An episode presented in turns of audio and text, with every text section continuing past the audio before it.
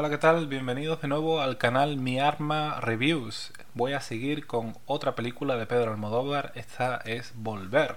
estrenada en 2006 y la que destacan las interpretaciones de Penélope Cruz y Carmen Maura, la música compuesta por Alberto Iglesias, que también se encargó de La piel cabito, y la fotografía de José Luis Alcaine. En este film se cuenta la historia de tres generaciones de mujeres que luchan contra los obstáculos de la vida y de la muerte porque la protagonista, Raimunda, interpretada por Penélope Cruz,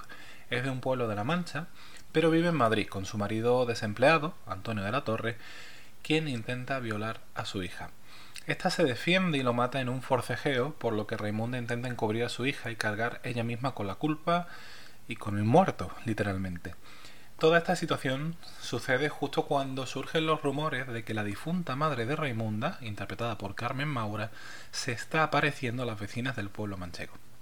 Hasta aquí puedo contar sin spoilers, ya que me gustaría que aquellos espectadores que aún no han disfrutado de este film puedan experimentar sin filtraciones todos los giros de guion que, como buenos movimientos literarios, sirven para dotar de sentido a una historia aparentemente surrealista y que acaba convertida en un cotilleo más de los que escuchamos a nuestros propios vecinos.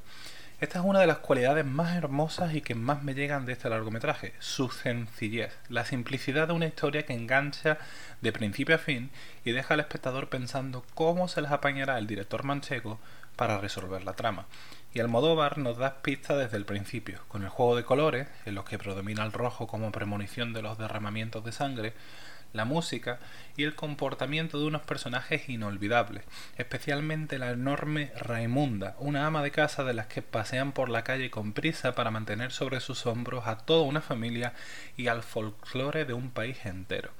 Porque Pedro Almodóvar le da todo el protagonismo a las mujeres, hija, madre y abuela, tres generaciones con las que se homenajea la lucha feminista sin necesidad de gritarlo a los cuatro vientos, sino simplemente mostrando las vicisitudes a las que se enfrentan a diario.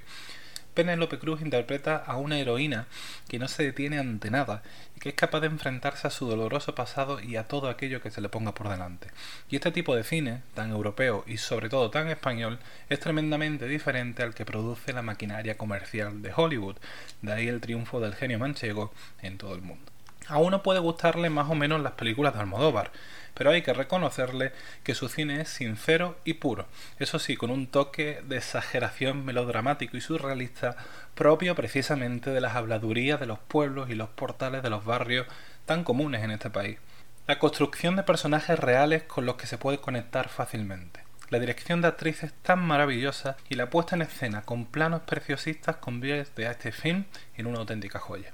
Como ejemplo de ello queda esta toma en la que Penélope Cruz y Carmen Maura dialogan sobre sus dolores personales mientras caminan por las calles de un barrio de Madrid, de un barrio de los nuestros, hasta que se detienen en un banco de un parque cualquiera, con un graffiti de fondo, para obsequiarnos con una de las postales realistas mejor rodadas que he visto nunca. Por todos estos motivos, Volver es mi segunda crítica en mi canal, mi Alma Reviews, y que cuyos inicios están motivados precisamente por Dolor y Gloria, la última obra de Almodóvar, pero también es mi propuesta para el European Film Challenge, un concurso en el que se ofrecen premios que son un tesoro, una delicia para los cinéfilos, pero sobre todo una posible colaboración para adaptar críticas de cine, algo con lo que he soñado desde pequeño. Así que qué mejor que hablar de un largometraje español y sincero, de un ejercicio de escritura de guion ejemplar y de una historia que es parte de nuestro día a día, pero que casi nunca tiene hueco en el séptimo arte hasta que llegó Almodóvar.